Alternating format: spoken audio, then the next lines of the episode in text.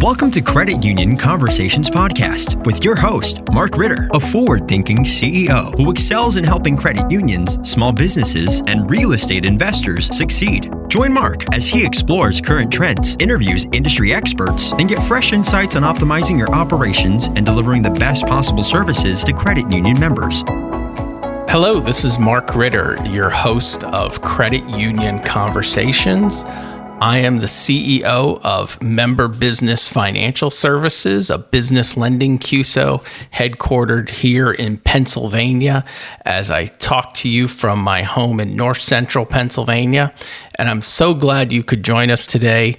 Please subscribe on your favorite audio network, however you're listening, so that way this show comes right up every two weeks, right in your feed, and you can be up to date on our latest guests and information, and, hopefully you enjoy the show as much as I enjoy recording it. This will be in September, and hopefully, I feel pretty confident Penn State will be 1 0 by the time this drops with a win over West Virginia, which will make my guest extremely happy. So let's bring him on. Rick Wargo, how are you doing? I'm great, Mark. Uh, thanks for having me on the program. Well, I was just going to say so this Sunday, I am making the four hour trek to drop my son off at Pitt. So, if you could explain to him and the audience why he's making the biggest mistake of his life by not going to Penn State. well, our house is a house divided. My wife uh, went to undergrad at Penn State. Um, we met in law school at the University of Pittsburgh. I might add, uh, Pitt will be a terrific educational opportunity, and the city of Pittsburgh is a great place to live. Well, one thing I know for certain is it will not be an inexpensive experience for him at Pitt. So, because I started writing those checks already. Amen, I, brother. I, I, I hope he enjoy. I think he'll enjoy it and have a good experience. So I had to get that jab in. So so fair enough. Rick, give people uh, just uh, for for many of uh, our listeners will know who you are. They've seen you on the circuit, uh, but for those of you who aren't familiar with you, kind of give us your your background, your origin story, and what you're up to today. Okay, sure. So hopefully the audience won't hold it against me. I'm an attorney by trade, uh, a native son of the Pittsburgh area, as we already mentioned, alum of both University of Pittsburgh undergrad and law school. In my professional career, uh, I started as a staff attorney for Pennsylvania's state regulator. Then I spent 24 years at what's now known as uh, Cross States Credit Union Association, but we knew it as the League, and then PCUA, where I headed up advocacy and compliance initiatives for, for a number of years.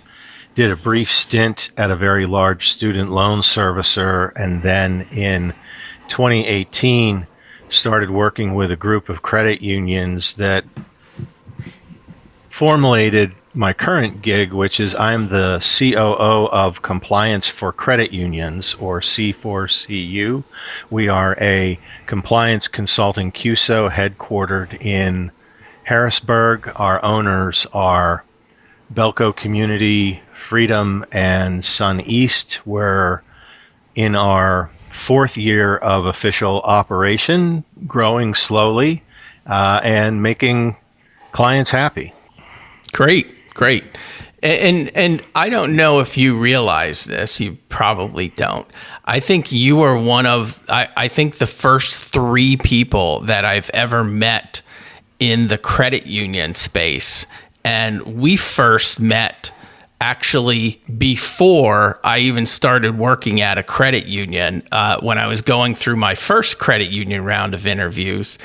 And we went and met at the PCUA office about the business lending CUSO that the PCUA had at the time. So uh, when, when, I think of those first few people that I met, you are on the first, uh, you are on the top of the list. Oh, that, that's pretty cool. Um, you were a pioneer in member business lending for credit unions. So that that first initiative, or what I like to call credit union member business lending 1.0, some of the larger credit unions in the Rocky Mountain states and California were maybe the leading edge, but as we wound down the 90s and the clock turned into the 2000s, credit unions in the mid Atlantic region got interested in member business lending and were looking for resources. And at that time, the League Service Corporation, there were other CUSOs in play. Uh, like you said, you had a stop in, in the credit union space and then ultimately landed at the CUSO where you are. But those were those were fun and trying times, and I can remember many uh, a conversation with state regulators in the NCUA, uh, drawing a lot of skepticism about credit unions entering the MBL space. Yeah, it, it, was, you know, today the industry is so well established. There's all sorts of systems and rules and, you know, things that are out there. Uh, heck, if you want a CUSO, there, there's, you know, you can Google up 20 of us to, to help out. Um, but but back then it was Lewis and Clark of the Wild West, just forging a path that just didn't exist. So it was uh, it was interesting times. It, it was, but I, I think it shows the resilience of credit unions, and you can argue or look back and say some of those initial efforts were clumsy, but one has to start somewhere. And even though those efforts were quote unquote clumsy, and I'm not being critical, it's just you're trying to start out you yes. you make a set of assumptions and here's what credit union X is going to do or in other words, here's how we're going to put our toe in the water of commercial lending. Some of those are going to work out, but I think we can look at that track record and say there's always exceptions, but I think MBL has enhanced the portfolios of credit unions, created opportunities for earning assets, and it's not been a safety and soundness problem.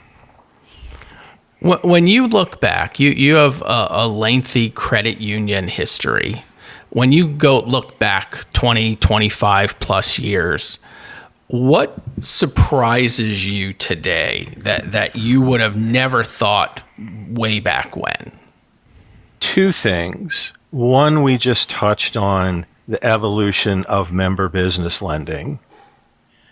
When I first entered the credit union space in 1992, it was all about consumer lending. There were some credit unions that were good at mortgages. However, home mortgages were not common across the board. That has evolved very well through the use of third parties and CUSOs as well. So, but member business lending, I'd say we're up to 2.0 or 2.5. You can argue with me, you know more about that space than I do, but we certainly have a strong niche in that area. I think the other thing that surprises me, maybe it shouldn't surprise me, but in 1999, Congress repealed the Glass Steagall Act, and banks, the separation of commerce and banking is stripped away. Banks and insurance companies and other commercial firms can merge, and you have the the J.P. Morgan Chases of the world now. And you could argue that those enhanced powers put credit unions at a competitive disadvantage, but our resilience, if you think about institutions that grow net worth by set asides of earnings serving a, a, a field of membership and and our resilience is truly remarkable and I think it one it shouldn't be taken for granted and it should always be celebrated.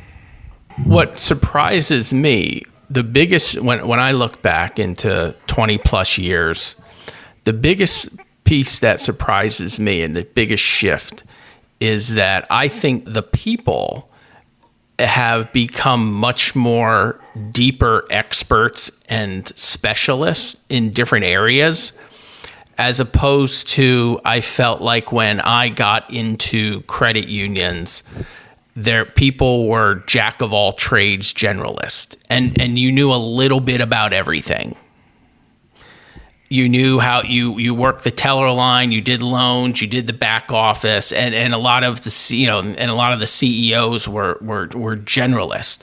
Whereas now I think you're high, like people get a lot more deeper into one or two areas as opposed to hey i'm going to learn every single aspect of the credit union i think part of that is size and complexity of what we deal with today as opposed to you know 20 30 years ago I think that's right. There's definitely been an increase or enhancement in expertise and specialization. And you're exactly right.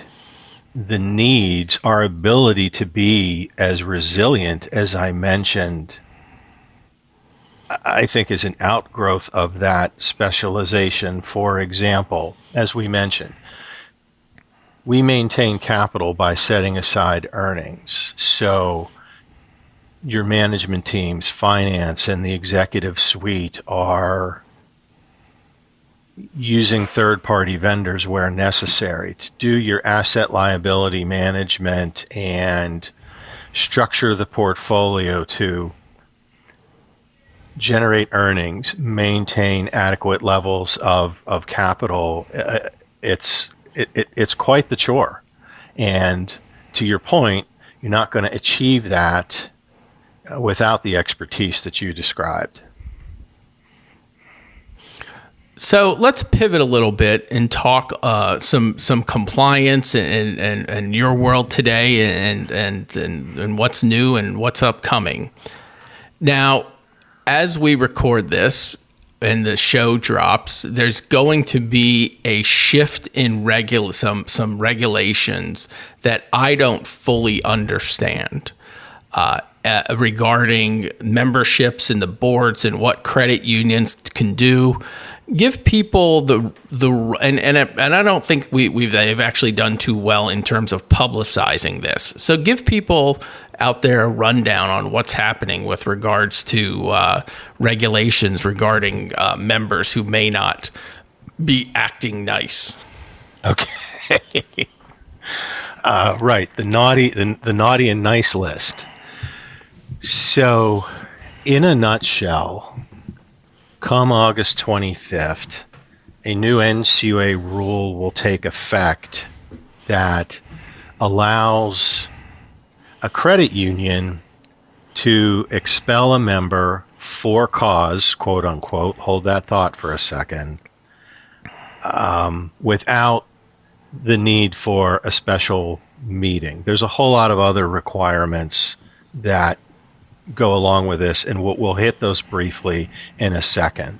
Let me offer you some context, and I'm not saying that our experience with client credit unions through the CUSO was the genesis of this rule, but I think the listeners are going to hear some of these war stories and and light bulbs are going to go off, and then they can see how the tool might be helpful.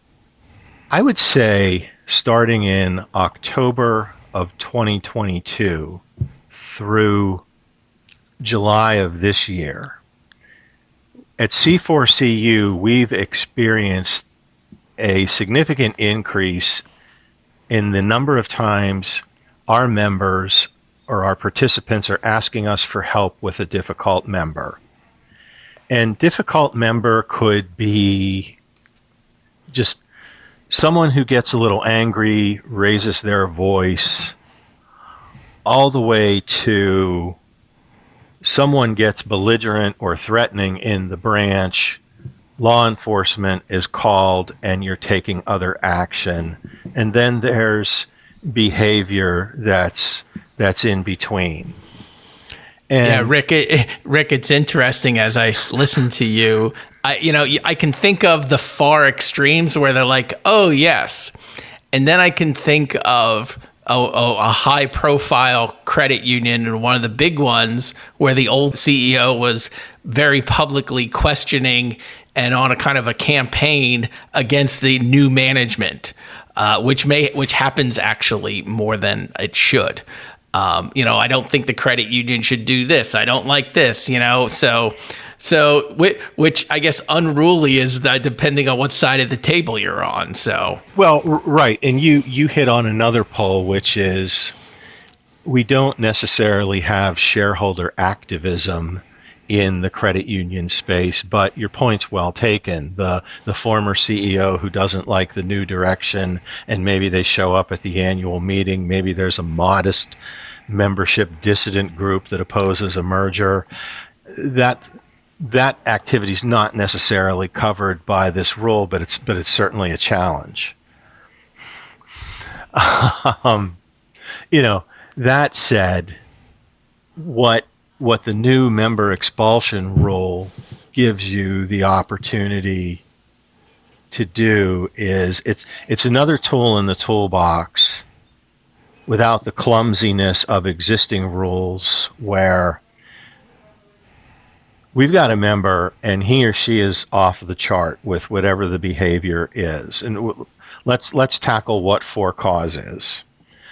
The person who abused their overdraft privileges or their account is negative or their loan is delinquent you're not likely to use the for cause expulsion rule.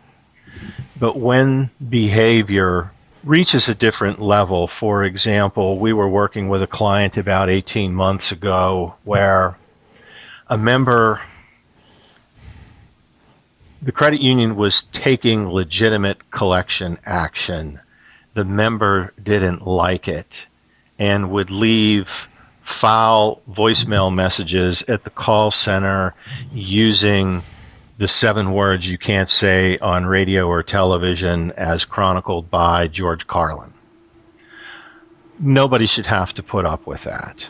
Or we've had an, witnessed an increasing number of folks get in the branch, they get really angry.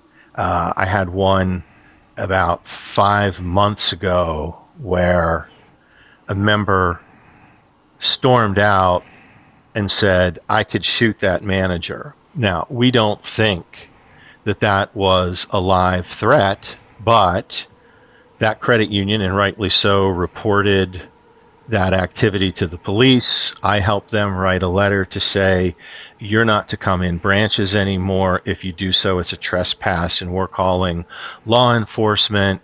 The only way you're doing business with us is by telephone.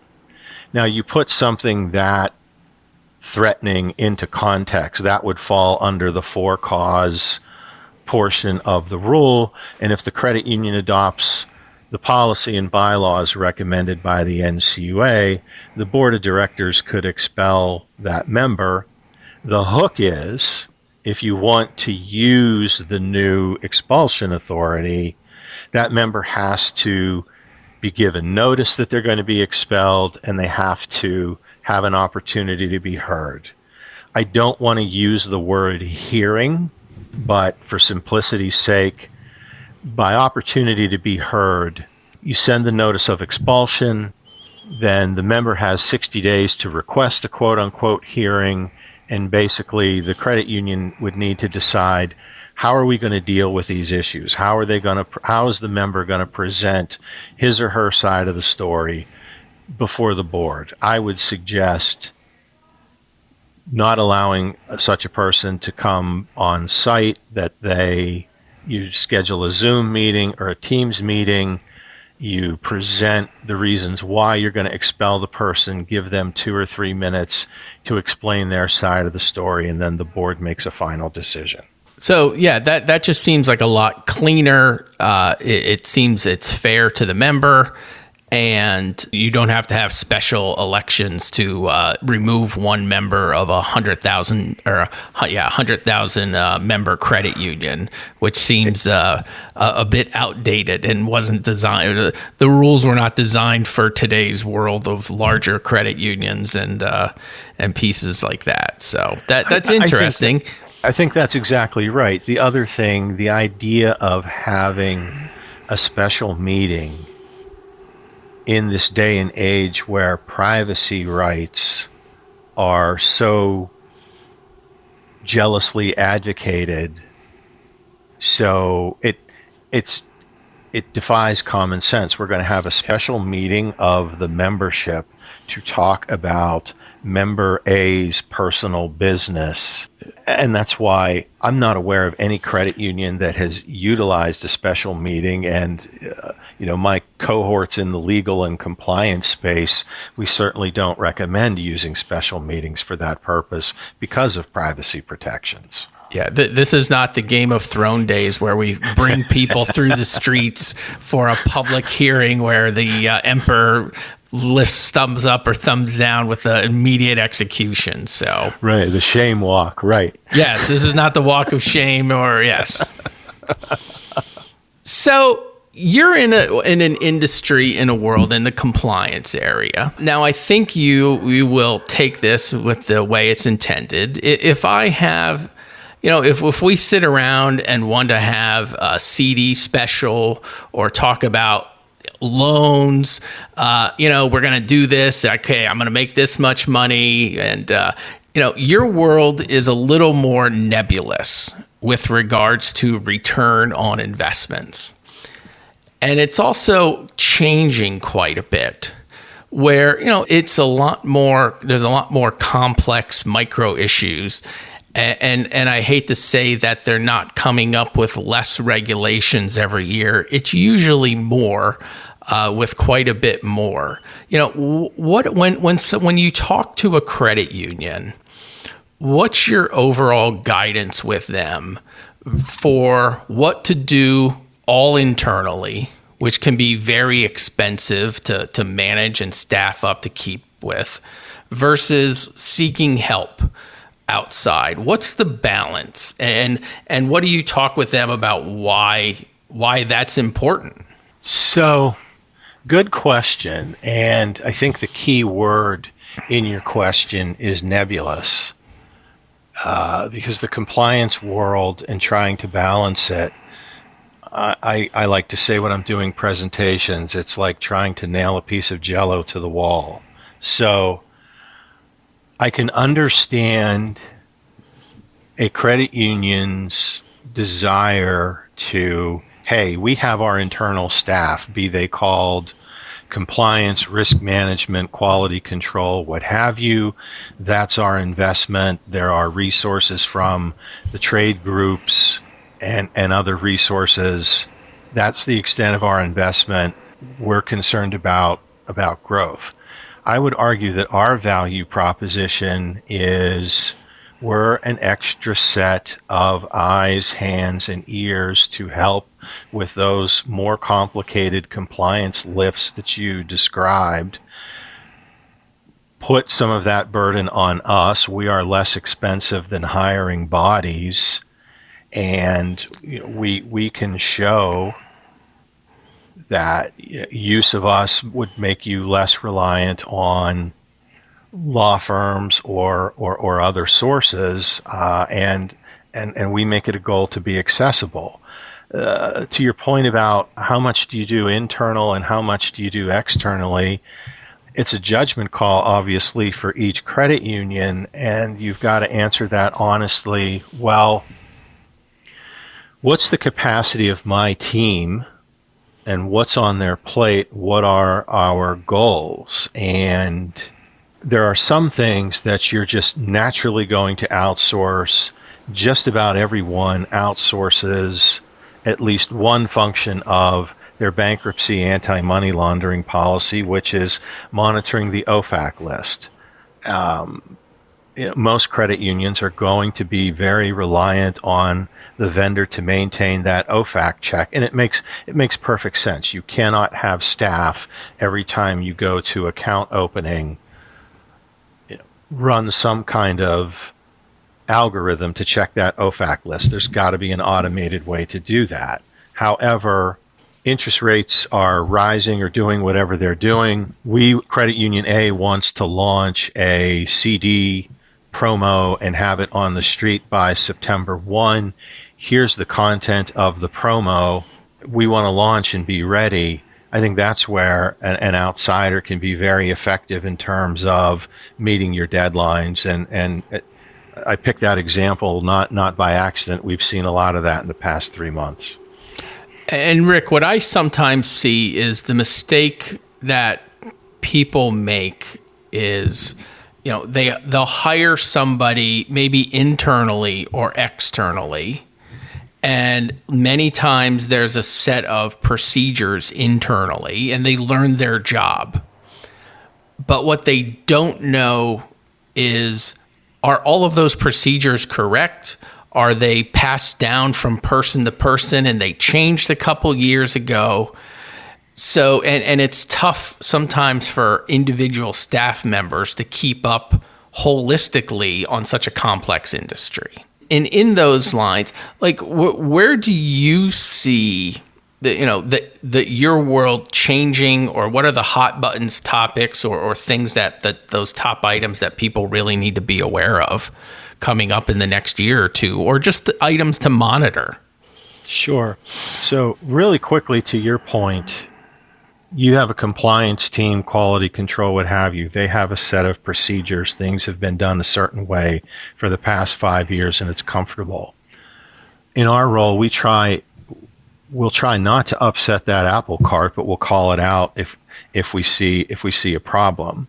And what we bring to the table is we have the time because it's our job to do the deep dive into a proposed regulation or um, something that's new coming down the pipeline because that staff at the credit union, yes, some are charged with compliance, but ultimately, what's what's their main mission? Member service. We have to open the checking account. We have to provide the loan.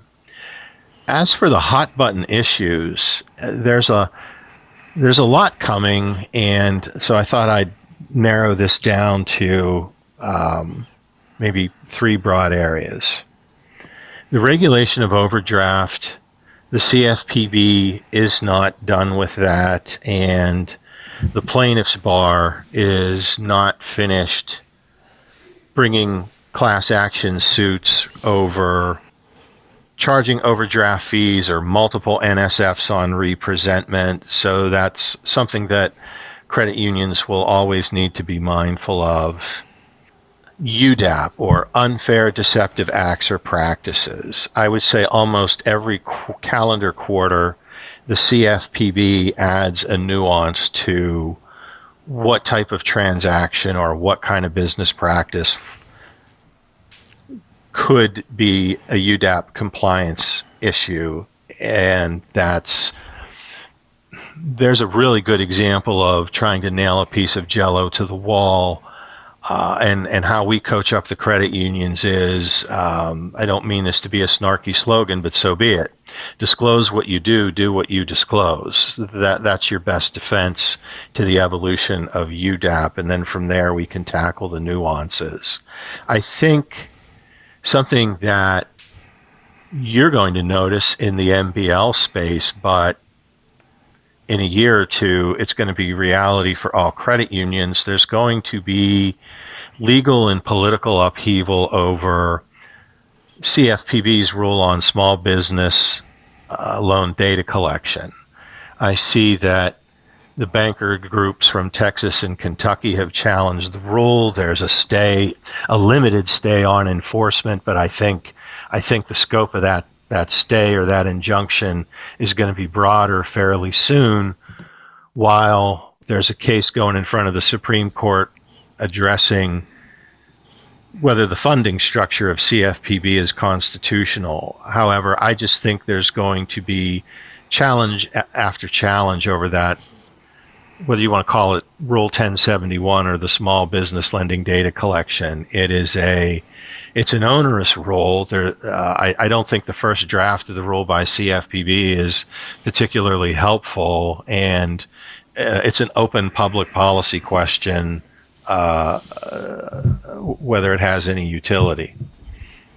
Yeah, I, I really, you know, I, I've always kind of had that joke uh, people ask about compliance in the commercial lending space. Well, I said, well, there's virtually none other than some, uh, you know, some broad general Reg B type of issues. Uh, you know, if it feels good, do it. But uh, I think that's going to uh, really quickly come to an end. So, so Rick, you must have uh, in, in, your stories you know when, when I when I different people in the risk management business, I always like to ask them, you know, without naming the names, uh, give me one of your wackiest stories or something, you know, really's kind of gone awry for a credit union when maybe they don't make the focus com- of compliance or keeping up with the regs important. Like, uh, what what what can happen? Give me give me your worst one, doomsday story. I don't know if I have a true doomsday, but good examples. Let's put it this way: things that things that you might not want to ask your compliance officer.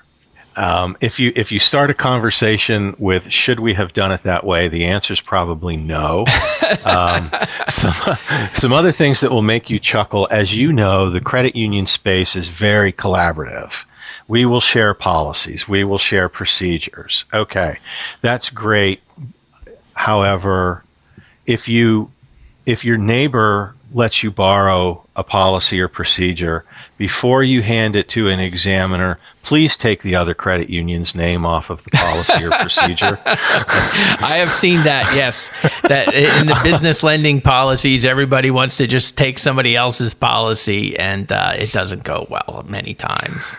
Uh, yeah, and I've I've also seen it with CEO employment contracts those are confidential for a reason. If you're going to share some basic terms, take out the personal information. Uh, I've seen, you know, I have to say, NCUA is not as granular with consumer protection and disclosure issues as CFPB. That will change over time. And the, these examples aren't as funny, but you can you can see that they can spell trouble because of the nitpickiness, if you will, of the regulation, and then how statutory liability can attach. So, for example, um, home equity disclosures. Please keep, if you do adjustable rate home equities, please keep your rate tables up to date because uh, I've seen one where somebody's about 10 years out of whack and there's there's really not a good way to fix that. Um, can it result in harm in the end? There's there, there's always the risk of reg z statutory liability but it's something like that's really a conversation that you that you don't want to have. And uh, just from a how do I want to say it if a credit union you're undergoing an, an, examination or an audit and you want to demonstrate that you have your risk management your compliance management system in place making sure that those basic disclosures are, are, are given and are accurate really helps you lead an exam or audit team in the direction you want to go because once they see one or two glitches then that exam team is going to start questioning everything else. So, Rick, uh, let's wrap it up here and, and tell people a little bit of, of who's a good uh, client to talk to for compliance for credit unions and how they can get in touch with you if they want to talk a little bit more. Okay.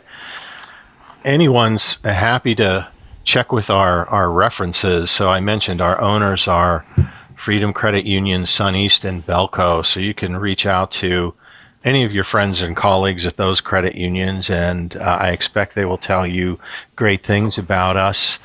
Uh, our our website is compliance the number four creditunions.com.